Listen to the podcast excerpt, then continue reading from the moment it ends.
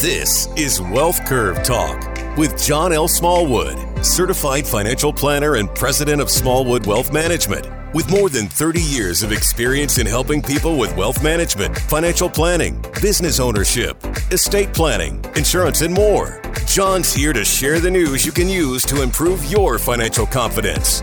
Now, best selling author and six time five star wealth manager award winner, John L. Smallwood. So, as January goes, so does the year and the return of market volatility. So, as we enter the first month of 2022, we're met with a down 6% in the S&P 500. And people are spooked, people are concerned, is it over? And the consistency of returns, everybody got used to seeing their account month after month after month after month just go up with very little pullbacks. You know, there was some sideways stuff there, but what I want to talk today about is volatility is part of the game. Trying to predict how the market is going to work doesn't work, meaning historically, when you look back, there's some great articles. You can go online, you can find a whole bunch of articles, but that saying, as January goes, so does the year, is sometimes right and sometimes wrong. So what that means is if the market's negative in January, will it be negative for the rest of the year? Should you sell and go to cash to get out of the way? And a couple good articles out there on the web with some great graphs have brought up that basically 60% of the time, that's 60, 60, 60% of the time, the returns from February to December are positive by greater than about 7%. 60% of the time. So that means 40% of the time they're not. So which one are you going to take? The 60 or the 40? My point is, you have to step back and you have to understand that volatility is part of the overall game. Investing, when we're investing for the long haul, there is volatility that is continually here. The market is constantly ebbing and flowing. But the idea is, is your plan balanced correctly? And if your plan is balanced correctly, not by just asset allocation, but by having certain principles in play, that's going to provide that volatility buffer that you need. And there's different people listening to this podcast, right? So there's people that are in what I call accumulation mode. There are people that are getting ready. They're like five years out or five years into retirement. And there's people that are long into retirement, you know, that are concerned about market volatility. The last couple of years have been very interesting, right? So we put together a quick download from the February 7th, 2022. Actually, today's February 7th, 2022, while we're recording it. But we took last Thursday's data from the JP Morgan Guide to Markets, put together a little bundle of a couple charts that I think are pretty valuable that are going to be on the website available for download at this podcast. So if you haven't been to the website, go to Smallwood associates.com or smallwoodwealth.com. Go over to the podcast section and find the podcast, and you'll see a link to these charts that you can download. The first thing that, that I want to talk about is volatility is part of the plan. Meaning, if I don't have volatility, then I can't get the returns that I want from it. So, first chart is annual returns and intra year declines. And this goes back to 1980. 1980 through 2022 data. That's a lot of points. 42 years. So when you look back at this, the chart is showing, and I want you to visualize this for a second. It's showing what was the intra year decline? How far did it go down? And where did it end up at the end of the calendar year? So, for example, when you're looking at this chart, 1980, at some point during the year, the market was down 17%, but ended up 26%. And when you look at it, there is not a year during this data time frame where there has not been a down year somewhere during the part of the year, meaning every single year, for example, 1981, intra year low was 18%, market ended up down 10%. The following year was down another 17% at one point, but ended up 15%. So the ride that we experience has always been here. And what they're talking about, despite average inter-year drops of 14%, annual returns were positive 32 of the 42 years on this chart. So it's a 42 year period. this has repeated itself for 42 years. So to me, that's consistent. That volatility has been here, even in the last year to date, right now down five, as this chart was produced, hit a down 10 inflection point. Last year was down five at one point, up 27%. In the year of the pandemic, when it started, market was down 34% at one point, ended up 16%. My point of going through this is that how do I create a financial strategy that takes this into account and realizes that this is going to happen. But if I have the right structure in the plan, I have the right systematic flow of money or the right backup when things go negative. Okay. If this is part of the expectation, I look at this as an opportunity as I should. Because what you start to take a look at is you start to hear the idea about price to earnings ratios being high, PE ratios at all time high, all the big FANG stocks, et cetera, all those terminologies that we hear, we start to see that price to earnings ratios are high and therefore stocks should fall. And the reality of that is you started seeing a lot of companies come in, miss the earnings, or come out with an expectation that next quarter is not going to be good. And stocks fell pretty hard in a lot of these categories on that news, and they were whipsawing. So when you start to look at the PEs, we have a chart with year to date returns, 10 year annualized returns since market peak of 2020 and since market low of March 2020, different returns during that time frame, and then the current PE versus the 20 year average. Current PE as a percentage of the 20 year average, right? So you start to look at it, and it's done by, we all hear this, you know, large cap value, large cap blend, large cap growth, mid cap value, mid cap blend. Here's the bottom line in the large cap sector, what you saw is the growth side year to date has sold off 8.5%, while value is down 2.3%. Now, when you go over to the right hand side and you look at the current PE versus the 20 year PE price to earnings ratio, growth, current PE still at 27.5%. The average is 18.5. Value, 15. Current, 20 year average 13.7%. So you saw a lot less sell off on the value side of the page, which means somewhere in the middle of those two PE ratios is probably in equilibrium, right? But what I'm starting to see is that a lot of the companies are coming in and lowering expectations. And what that typically means, what I see, I don't have a research study that backs this up, but when I lower my expectations, it becomes easier to hit the forward earnings. And then when those earnings come out, oh, people are excited and the market rises up. Meanwhile, people are retreating because stock market is falling. So these points are typically good points to be buying into, and they're typically part of a long-term strategy. So on the website, we have this guide, right? It's called the Eight Steps to Financial Success Guide. You can download it off the website, smallwoodwealth.com. But I want you to stop and think about this for a second. If my plan 100% of my money's at risk and the market falls 20, 30, 40%, I'm going to panic because it's always different this time. We always hear it's different this time. Things are different. The dynamics are different, right? And there's a lot of political, geopolitical things out there. And there's a lot of stuff out here that we don't know. But when you look back, you don't know. American funds years ago, they actually put it out all the time the Investment Company of America. I'm not promoting or anything like that, but they have a wonderful chart that has every reason over the last since like 1930 something when the fund was incepted for the reasons not to invest. You know, Nixon impeached, the oil embargo, the Cuban Missile Crisis, you know, a series of things like just consistently going on and on and on and on, right? I'm looking at the chart in the office, it's here. But the guide, if I follow the principles of a good, successful long term financial strategy. That means principle number three in this have 50% of your annual expenses in liquid cash reserves. Available money. I talk about it in the book. I talk about it all the time. If I don't have enough buffer, volatility buffer, I don't have enough emergency money. As my grandfather used to say, ready money is Aladdin's lamp. So we all believe the housing market's going to come down like a rocket ship, but the question is when? But if I have available money, when it does happen, I'm going to benefit from it. If the stock market falls 50%, the real estate market's probably going to come down with it, most likely, right? But if all my money's in that basket of the S&P 500 or the stock market or a diversified basket, it's still going to be down.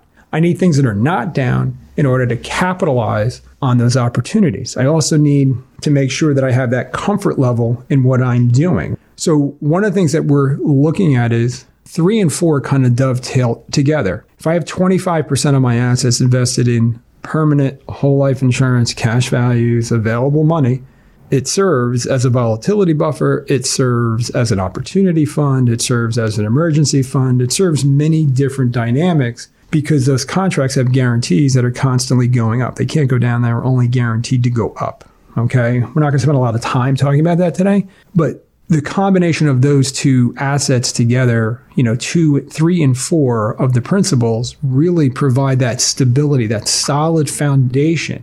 Step five is I diversify through asset class investing, right?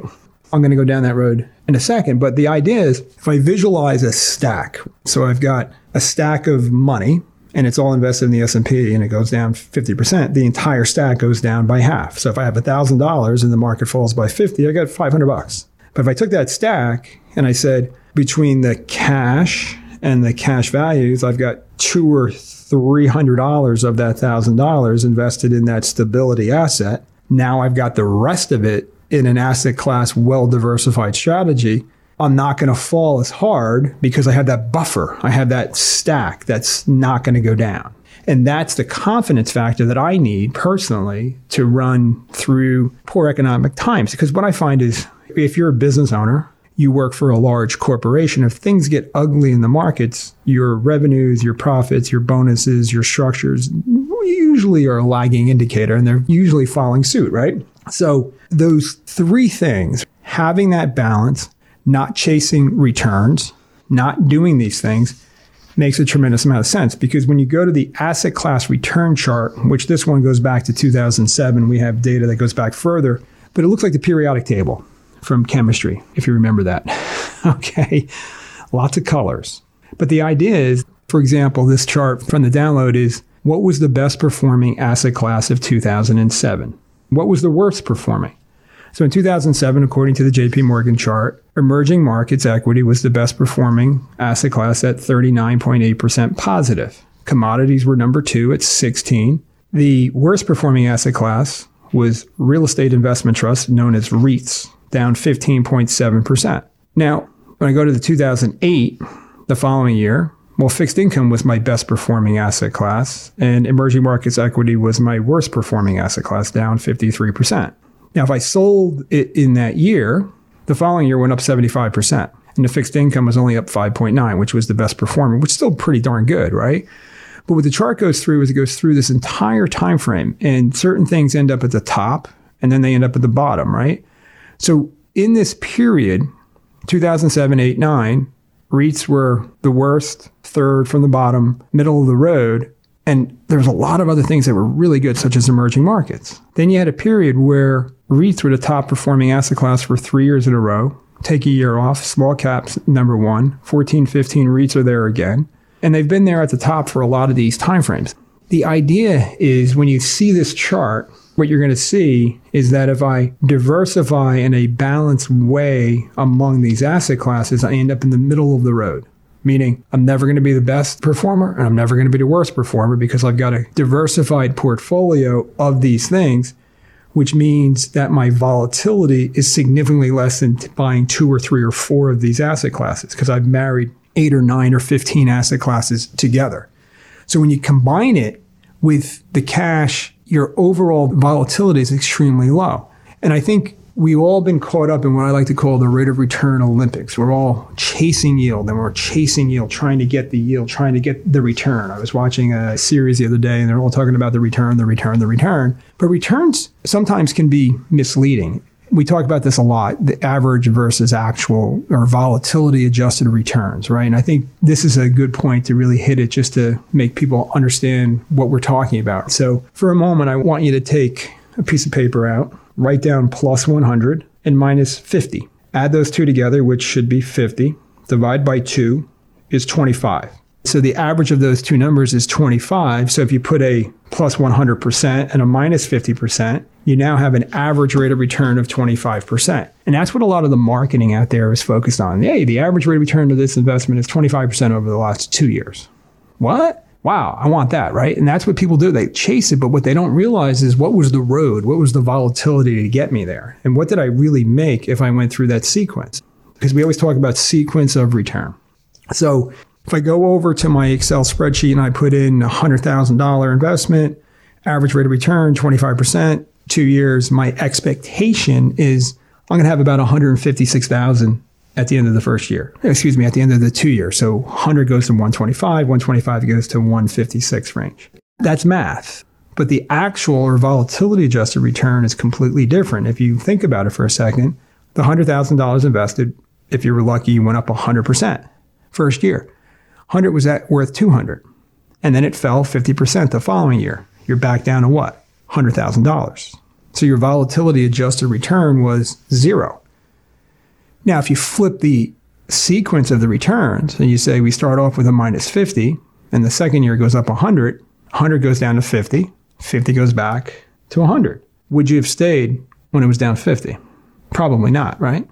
So what we see is if I don't have a structured, systematic financial strategy, the volatility is going to take me out of my game. It's going to disrupt my confidence in my long term vision. My long term vision is markets are up, business is up, things are moving in the right direction, met with many, many pullbacks, right? Little tiny pullbacks, larger pullbacks. If I can mitigate or reduce those pullbacks, I have less to recover. And I want you to think about what I just talked about. If I'm down 50%, I have to make 100% to get back to even. If I'm down 10%, I only got to make 11 or 12% to get back to even. So if I'm winning consistently with not big pull downs, I should be okay. So when you think about this rate of return Olympics thing that I'm talking about, right?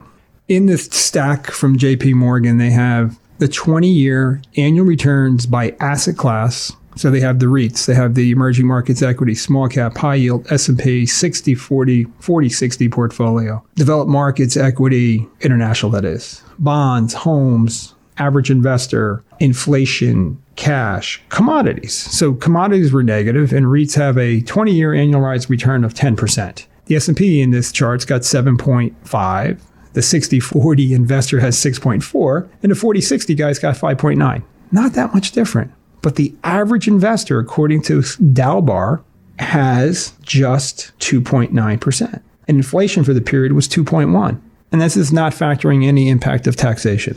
Typically, when you read the studies, I've been reading them for 20 plus years, is that investors chase returns because they don't have a good strategy. And our feeling is as you create the balance and the right structures in your plan, you're constantly rebalancing not just the asset allocation in your retirement plan, right? Just to be very granular there for a second, but you're rebalancing your cash. You're, you're replenishing the cash if you use it for an emergency. You're building upon that cash. You're deploying that cash into sideways markets or down markets. You're constantly rebalancing the big picture so that you're taking advantage of these opportunities. So when you think about it, this is super important to your long term success, right? Is having that confidence because we all know that there's going to be some financial heartbreaks in our future. Markets are going to pull back. Markets are going to go up, down, left, or, or right. But the plan is stay on the plan. Okay. There's another chart in that thing called the S&P 500 index at inflection points. And this is a great chart because it's very visual and it shows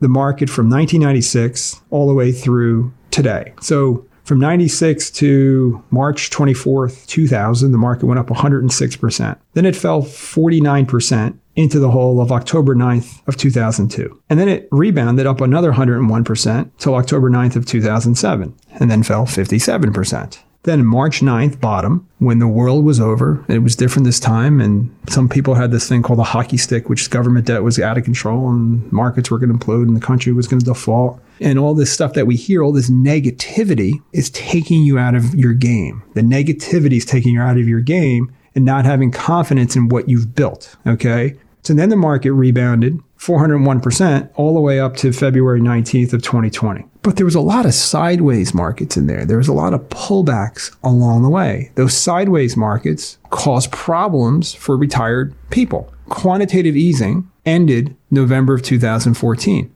The market was literally sideways all the way to the election in 2016. So I've had a million dollars and I'm withdrawing 4%, 5%, whatever it is, 3.5%, I got a two year period where I pulled 50, 60, $70,000 out of the portfolio and the market's now negative. My account balance is now negative, And I'm getting leery because I'm spending down the assets because I don't have the proper principles in play. I don't have the backstops. I don't have the things to reduce the pressure when the pressure gets high. The higher the withdrawal rate, the higher the pressure is. If I don't have something to diffuse that, take the pressure off the other assets in the plan, I'm going to have greater pressure as markets heat up. In that inflection point from February 19th, the market then fell 34%. And in that time frame, we did a podcast where we went over all the headlines. You know, we set ton of records for most volatility, biggest down days. But one of the things that you saw consistently is workers stopped investing in their 401k plans. People stopped contributing to the market. I'm going to wait till it gets better. And that's the exact opportunity when you wanted to go in.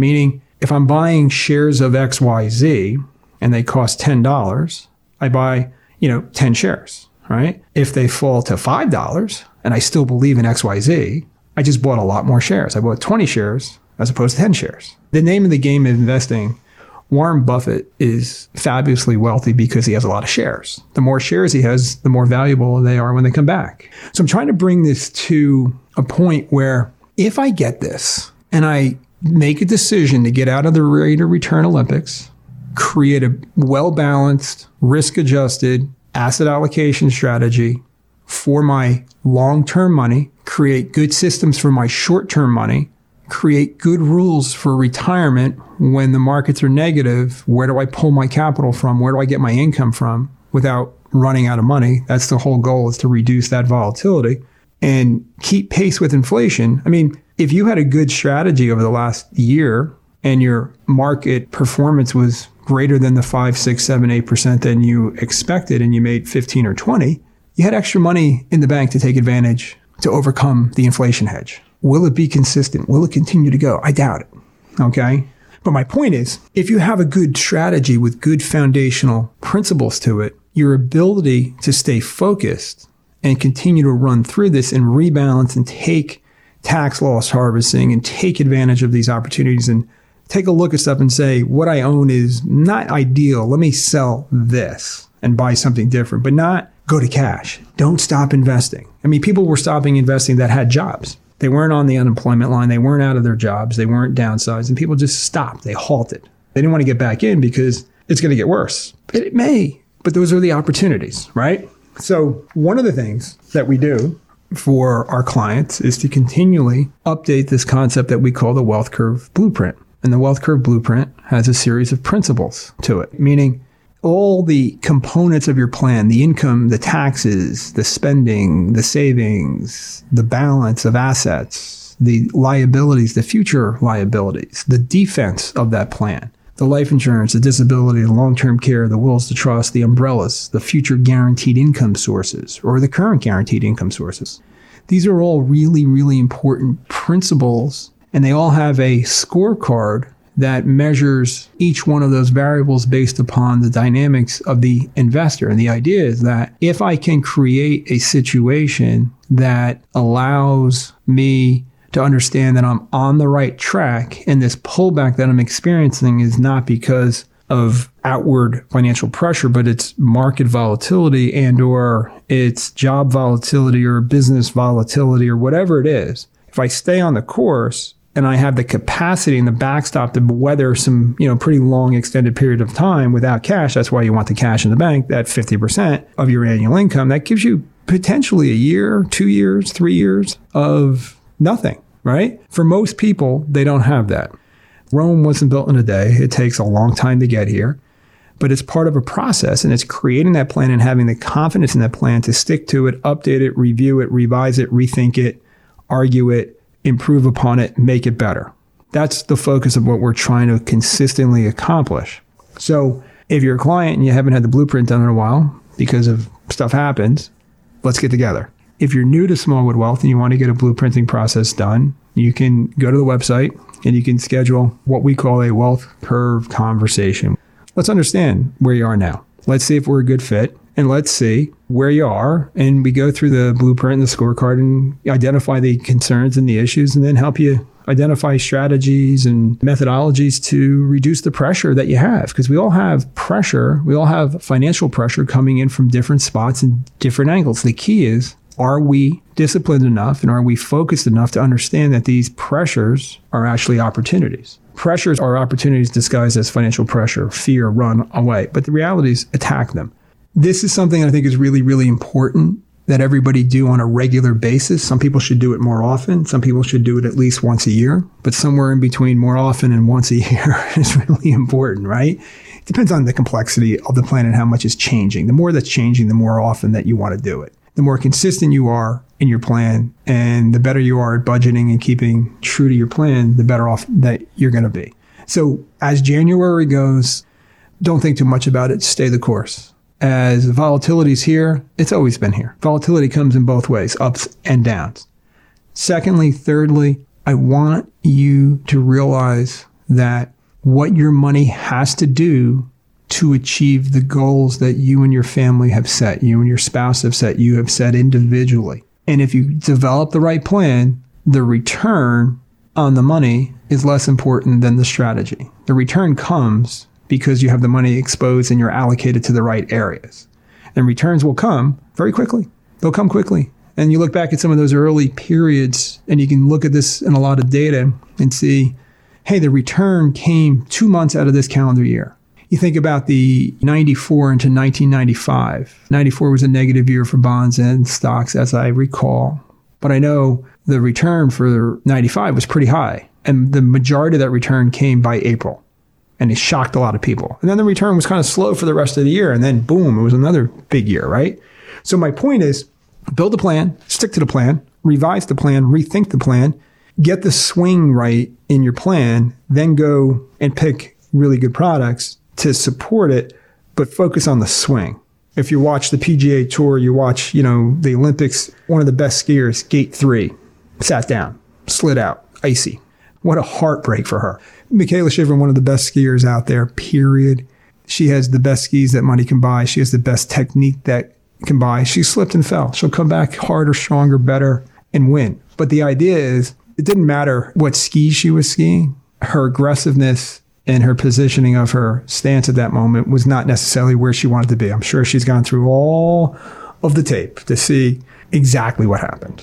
But it doesn't matter because you can't change it. But you can only go forward. So I look forward to communicating with you, talking to you. We have a podcast that you're listening to. You can subscribe to it, you can share it. We have webinars. We're working on a new wealth curve conversation webinars that will be open to a lot more people at the same time. So, much more of a collaborative issue. Ed has his podcast, Jumping the Wealth Curve. Um, we're working on a couple new things, but the idea is that we want to give you as much information in as many formats as you possibly can we have the book, It's Your Wealth, Keep It, Amazon bestseller, number one in retirement planning, number two in wealth management. Um, that book is available. If you're new to Smallwood Wealth and you book an introductory wealth curve conversation call and you keep the session, we'll send you an autographed copy of It's Your Wealth, Keep It. So, in closing, the fourth closing of this podcast, stick to the plan, but make sure you have a good plan. If I'm following a crappy plan, I need to get off of it create a great plan, revise that plan, rethink the plan, go forward, have it principle based. Thank you. It's Your Wealth. Keep it. The best selling book by John L. Smallwood, the definitive guide to growing, protecting, enjoying, and passing on your wealth. Find it on Amazon now or go to smallwoodwealth.com for more retirement resources. Curve Talk with John L. Smallwood is brought to you by Smallwood Wealth Management, an investment advisor representative. Strategies mentioned may not be suitable for everyone, and the information expressed does not take into account your specific situation or objectives and is not intended as recommendations appropriate for you. Information has been obtained from sources that are deemed to be reliable, but their accuracy and completeness cannot be guaranteed. Always consult with a qualified investment, legal, or tax professional before taking any action as information and or opinions are are subject to change without notice. Investments involve risk and, unless otherwise stated, are not guaranteed. Past performance cannot be used as an indicator to determine future results. Smallwood Wealth Management provides content that is true and accurate as of the date of publishing. However, we give no assurance or warranty regarding the accuracy, timeliness, or applicability of any of the contents. We assume no responsibility for information contained on this website or podcast and disclaim all liability in respect of such information, including, but limited to, any liability for errors, inaccuracies, omissions, misleading, or defamatory statements.